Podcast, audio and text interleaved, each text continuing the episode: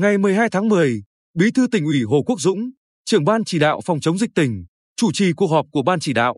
Cùng dự có các đồng chí phó ban chỉ đạo, phó bí thư thường trực tỉnh ủy Lê Kim Toàn, chủ tịch Ủy ban nhân dân tỉnh Nguyễn Phi Long, các đồng chí trong ban thường vụ tỉnh ủy, lãnh đạo một số sở, ngành liên quan. Theo Sở Y tế, từ ngày 29 tháng 6 đến 8 giờ ngày 12 tháng 10, toàn tỉnh có 1.423 trường hợp mắc COVID-19 tại 10 huyện, thị xã, thành phố. Đã có 1.208 trường hợp được điều trị khỏi và 15 trường hợp tử vong.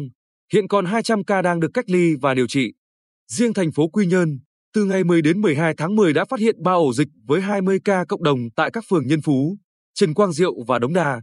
Tuy nhiên, đến sáng ngày 12 tháng 10, các ổ dịch mới phát sinh này đã trong tầm kiểm soát. Điều đáng mừng là kết quả tầm soát ở các doanh nghiệp liên quan và các khu vực có nguy cơ chưa phát hiện việc lây nhiễm thứ phát. Về công tác tiêm vaccine, Bình Định là một trong 10 tỉnh, thành trong cả nước thực hiện tốt công tác này, đã tổ chức tiêm được 545.542 liều cho 475.316 người. Tại cuộc họp, Ban chỉ đạo phòng chống dịch COVID-19 tỉnh dành nhiều thời gian thảo luận về kế hoạch cho phép hoạt động có điều kiện một số lĩnh vực cụ thể. Kế hoạch đưa ra quy trình và quy định cụ thể để từng bước khôi phục các hoạt động này trong thời gian tới.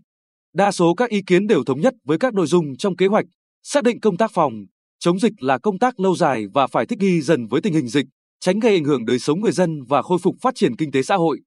Qua thảo luận, Ban chỉ đạo phòng chống dịch COVID-19 tỉnh thống nhất quyết định từ ngày 15 tháng 10 sẽ cho phép mở lại một số hoạt động của các cơ sở kinh doanh dịch vụ, hoạt động thể dục thể thao, vui chơi, giải trí và một số hoạt động khác. Bí thư tỉnh ủy Hồ Quốc Dũng chỉ đạo, khi hoạt động trở lại, các cơ sở kinh doanh dịch vụ phải thực hiện các biện pháp bảo đảm an toàn phòng chống dịch.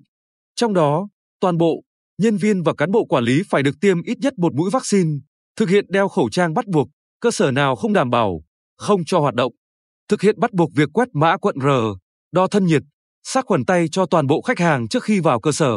Tổ chức xét nghiệm định kỳ SARS-CoV-2 đối với nhân viên theo quy định.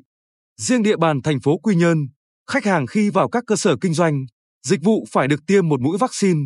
Người đứng đầu đảng bộ tỉnh cũng nêu rõ quan điểm việc nới lỏng phải làm từng bước, không chủ quan, lơ là quy định phòng chống dịch. Các cấp, ngành, địa phương trong tỉnh phải quán triệt rõ và thực hiện tốt việc chuyển trạng thái từ zero covid sang thích ứng an toàn, linh hoạt, kiểm soát dịch bệnh.